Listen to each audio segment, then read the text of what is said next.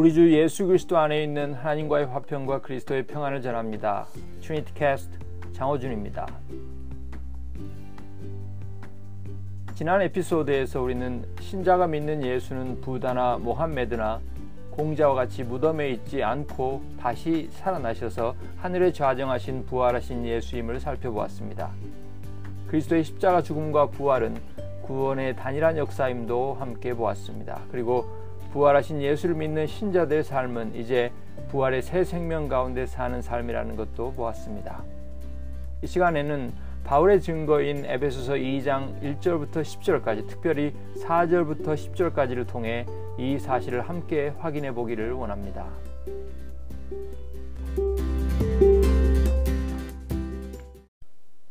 에베소서 2장 1절부터 10절 말씀입니다. 그는 허물과 죄로 죽었던 너희를 살리셨도다. 그때의 너희는 그 가운데서 행하여 이 세상 풍조를 따르고 공중의 권세 잡은 자를 따랐으니 곧 지금 불순종의 아들들 가운데서 역사하는 영이라.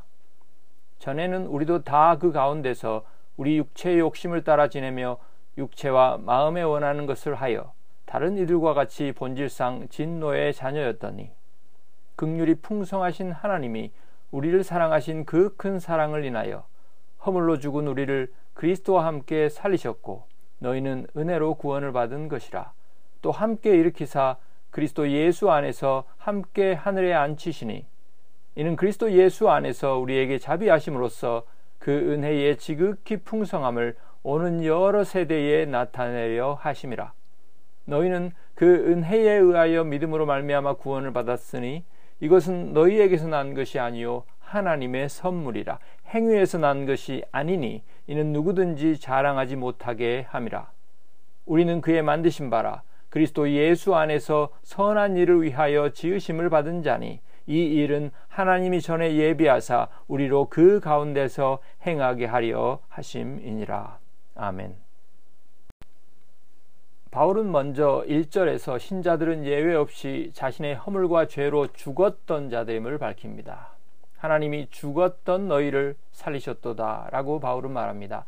무덤에 누인 송장과 같이 스스로는 전혀 소망도 능력도 공로도 없는 나를 찾아오신 하나님, 그런 나를 다시 살리신 하나님의 가히 없는 은혜를 외치기 위함입니다. 에베소서 2장 1절부터 10절은 4절에서 갈립니다. 한글 성경에서는 분명하게 명시되어 있지는 않지만 원래 4절은 그러나로 시작합니다. 반전입니다.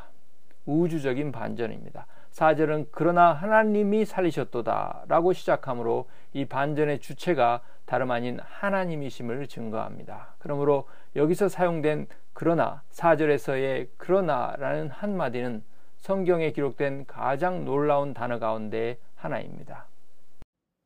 이 본문을 크게 세 가지로 나누어 볼 수 있습니다. 첫 번째는 본성적인 상태에서의 나입니다. 두 번째는 은혜 아래 있는 나입니다. 그리고 세 번째는 그리스도 안에서 살아가는 나입니다. 이제 이런 아웃라인을 따라 우리가 이 말씀을 함께 살펴보도록 하겠습니다. 먼저 본성적인 상태에서의 나입니다. 여기서 주로 이야기되는 부분은 내가 한 일입니다. 내가 한 일입니다. 여기서의 주체는 바로 나입니다.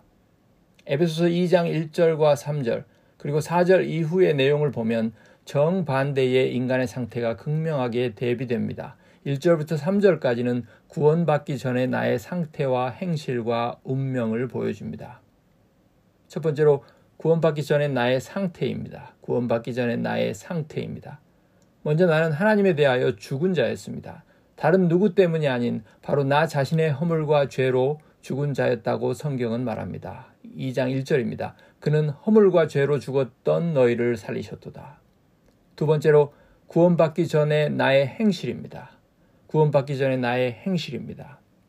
그때에 나는 사망의 권세 아래서 이 세상 풍조와 공중의 권세 잡은 자인 마귀를 따랐던 자라고 말합니다. 지금도 하나님이 계시하신 뜻에 순종하지 않고 임의대로 살아가는 모든 자들 안에 역사하는 영이라고 마귀를 에베소서 2장 2절에서 이야기합니다. 들어보십시오. 그때에 너희는 그 가운데서 행하여 이 세상의 풍조를 따르고 공중의 권세 잡은 자를 따랐으니 곧 지금 불순종의 아들들 가운데 역사하는 영이라. 한 명도 예외 없이 이런 자들은 하나님의 계시된 뜻이 무엇이든 아랑곳하지 않고 자기가 원하는 대로 본성의 욕심을 쫓아 살면서 육체와 마음이 원하는 것을 하며 살아갑니다. 에베소서 2장 3절 초반부를 들어보십시오. 전에는 우리도 다 그 가운데서 우리 육체의 욕심을 따라 지내며 육체와 마음에 원하는 것을 하여. 세 번째로 구원받기 전에 나의 운명입니다. 구원받기 전에 내가 가진 운명입니다. 나 역시 이런 이들과 한 가지로 본질상 하나님의 진노 아래에 있었습니다. 죽은 후만이 아니라 이 땅을 살아가는 내내 단 1초도 하나님의 진노가 드리우지 않은 적이 없었던 자였습니다. 다른 이들과 같이 본질상 진노의 자녀이었더니 2장 3절이 그렇게 말하고 있습니다. 에베소서 2장 1절부터 3절이 말하는 것처럼 내가 한 일이라고는 하나같이 사망과 저주와 진노의 심판에 합당한 것들일 뿐입니다. 나 스스로는 이런 일밖에 할 줄 모릅니다. 나 스스로 살아가는 삶은 송장의 악취가 진동하는 영적인 무덤, 무덤 그 이상도 이하도 아닙니다. 이것을 바로 어, 본성적인 상태에서의 나의 모습이라고 바울은 2장 1절부터 3절에서 이야기해 주고 있습니다. 두 번째는 은혜의 상태입니다. 이 상태에서 언급되는 것은 하나님이 하신 일들입니다. 하나님이 주체로 우리 안에서 하신 일들입니다. 에베소서 2장 4절은 그러나 하나님이 라는 말로 시작합니다. 이제 4절에서부터 7절까지는 하나님께서 1절부터 3절까지 묘사된 허물과 죄로 죽었던 나에게 하신 일을 증거하고 있습니다. 특별히 여기서는 네 개의 핵심 단어가 사용되는데 이 단어를 사용하여 독생자를 보내심으로 계시된 하나님의 성품의 아름다움을 기념하고 있습니다. 첫 번째는 사랑입니다. 4절입니다. 우리를 사랑하신 그 큰 사랑을 인하여 요한복음 3장 6절, 16절은 하나님이 세상을 사랑하시되 이처럼 사랑하셨다고 합니다. 어떻게 해요? 독생자를 보내시기까지 사랑하셨다는 말입니다. 다름 아닌 자기 자신을 내어주신 사랑입니다. 자기가 가진 그 무엇을 꺼내 주시는 것이 아니라 자기 자신을 내어주신 사랑입니다. 이처럼 사랑하신 겁니다. 자기를 내어주기까지 사랑하신 겁니다. 여기 에베소서는 그래서 그 큰 사랑을 인하여 라는 말로 대신하고 있습니다. 하나님의 무한하신 사랑입니다. 두 번째는 극률입니다. 극률이 풍성하신 하나님이 우리가 받아 마땅한 심판을 그리스도께서 십자가에서 대신 담당하시고 죽으심으로 하나님께서 우리에 대한 심판을 거두어 들이신 하나님의 사랑을 일컫습니다. 디도서 3장 5절에서는 하나님이 우리를 구원하시되 우리가 행한 공로가 아닌 오직 자기 자신에게 있는 긍휼을 따라 우리를 구원하셨다고 합니다. 에베소서 2장 4절에서는 바로 하나님께서는 긍휼이 풍성하다고 이야기하시는 이유입니다. 세 번째로 은혜입니다. 은혜는 세 군데서 언급됩니다. 5절과 7절과 8절입니다. 은혜로 구원을 받은 것이라. 그 은혜의 지극히 풍성함을 따라 구원을 받은 것이라. 그 은혜에 의하여 구원을 받은 것이라. 라고 이야기합니다. 은혜가 무엇입니까? 사랑입니다. 그런데 굳이 사랑이라고 하지 않고 은혜라고 하는 이유가 무엇입니까? 그것은 사랑받기에 합당하지 않은 자에게 전혀 합당하지 않은 자에게 주는 사랑이기 때문입니다.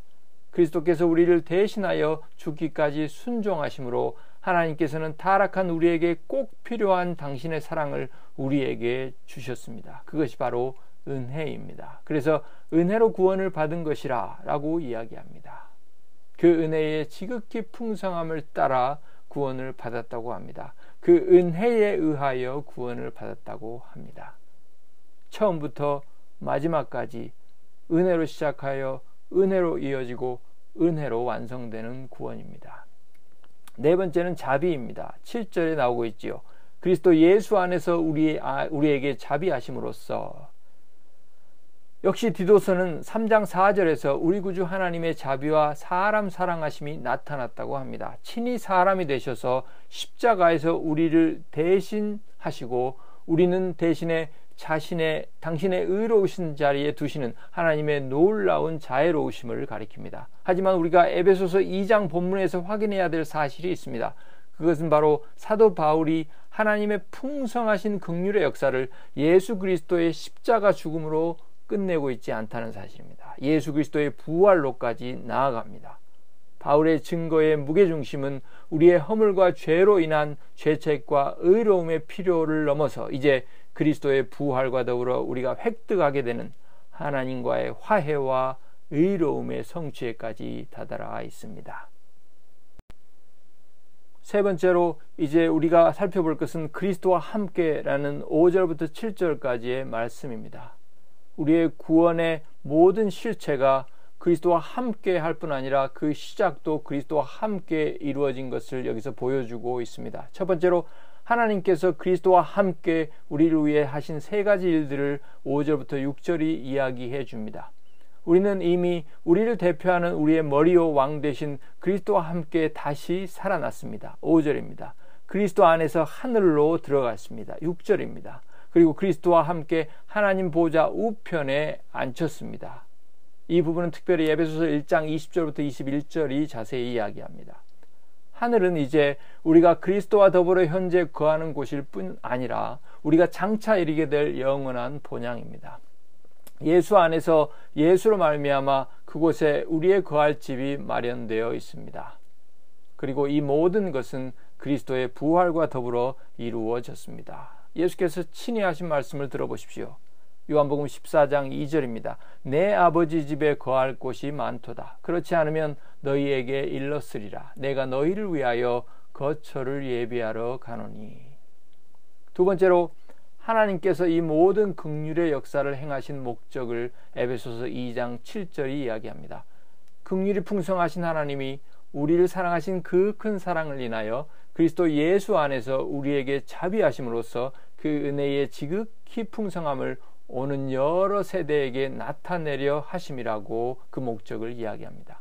그렇다면 우리가 지금 누리고 있는 하나님의 자비와 극률은 가히 없는 하나님의 은혜의 풍성함의 물꼬를 튼 것일 뿐입니다.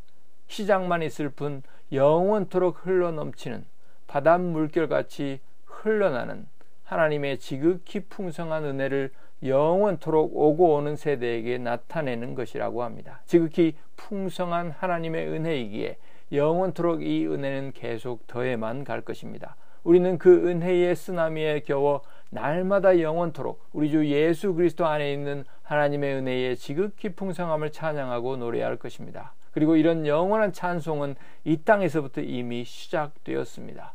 그리스도의 십자가와 부활로 시작된 신자의 영원한 송영의 삶은 시작만 있을 뿐 끝은 없습니다. 세 번째로 이제 그런 우리의 삶, 신자의 삶은 어떤 삶이라고 이야기합니까? 부활의 새 생명 가운데 사는 삶이라고 합니다. 예수 그리스도의 부활을 통해 이 모든 목적이 이미 이루어졌고 또 장차 그의 다시 오심과 더불어 완성될 것입니다. 그리스도의 부활의 새 생명 가운데 바로 이런 이미와 아직의 간극을 살아가는 것이 바로 지금 나의 삶, 신자의 삶입니다. 이때를 하나님을 따라 의와 진리의 거룩함으로 지으심을 받은 새 사람으로 새로운 피조물로 살아가는 것이 신자의 삶입니다. 성도의 삶입니다. 그리고 이는 다름 아닌 날마다 하나님의 의와 진리의 거룩한 말씀을 준행함으로 날마다의 모든 일상에서 예수 그리스도의 형상을 덧입는 삶이라고 합니다. 그리고 그렇게 날마다 예수 그리스도의 형상을 닮아가는 삶입니다. 하나님이 약속하셨습니다. 자기 백성의 일생에 일어나는 모든 일들을 통해 이 일을 이루어 가신다고 말입니다. 그렇게 자기 아들이 많은 형제를 가진 맏 아들로 드러나게 하시겠다고 합니다. 우리가 잘 아는 로마서 8장 28절과 29절이 바로 이 하나님의 뜻을 계시하고 있습니다. 들어보십시오. 우리가 알거니와 하나님을 사랑하는 자 곧 그 뜻대로 부르심을 입은 자들에게는 모든 것이 합력하여 선을 이루느니라. 하나님이 미리 아신 자들을 또한 그 아들의 형상을 본받게 하기 위하여 미리 정하셨으니 이는 그로 많은 형제 중에서 맏 아들이 되게 하려 하심이니라. 이것이 바로 우리를 향하신 하나님의 뜻 거룩입니다. 하나님의 독생자요 우리의 맏형이신 예수 그리스도의 형상을 담는 것입니다. 말씀으로 구별되는 삶을 살아가는 것입니다. 부활의 새 생명 가운데 이루어져 가는 삶입니다.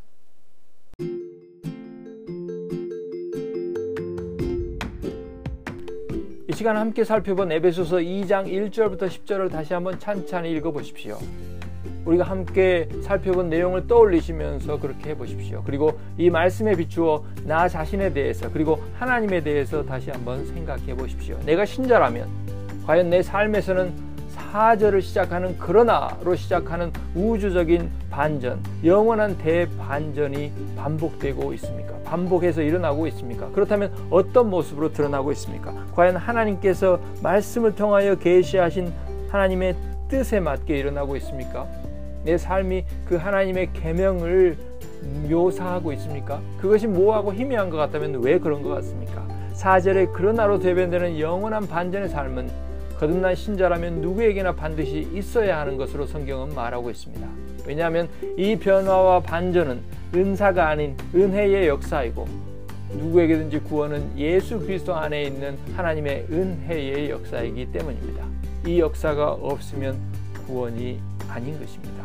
긍휼이 풍성하신 하나님이 우리를 사랑하신 그 큰 사랑을 인하여 허물로 죽은 우리를 그리스도와 함께 살리셨고 너희는 은혜로 구원을 받은 것이라. 내가 신자라면 그리스도와 함께 하늘에 앉힌 이 놀라운 영적인 실체가 내 일상에서 어떻게 드러나고 있는지 확인할 수 있어야 합니다. 이 놀라운 부활 승리의 실체가 어떻게 나의 삶을 주장하고 있습니까? 어떻게 내 삶을 묘사하고 있습니까?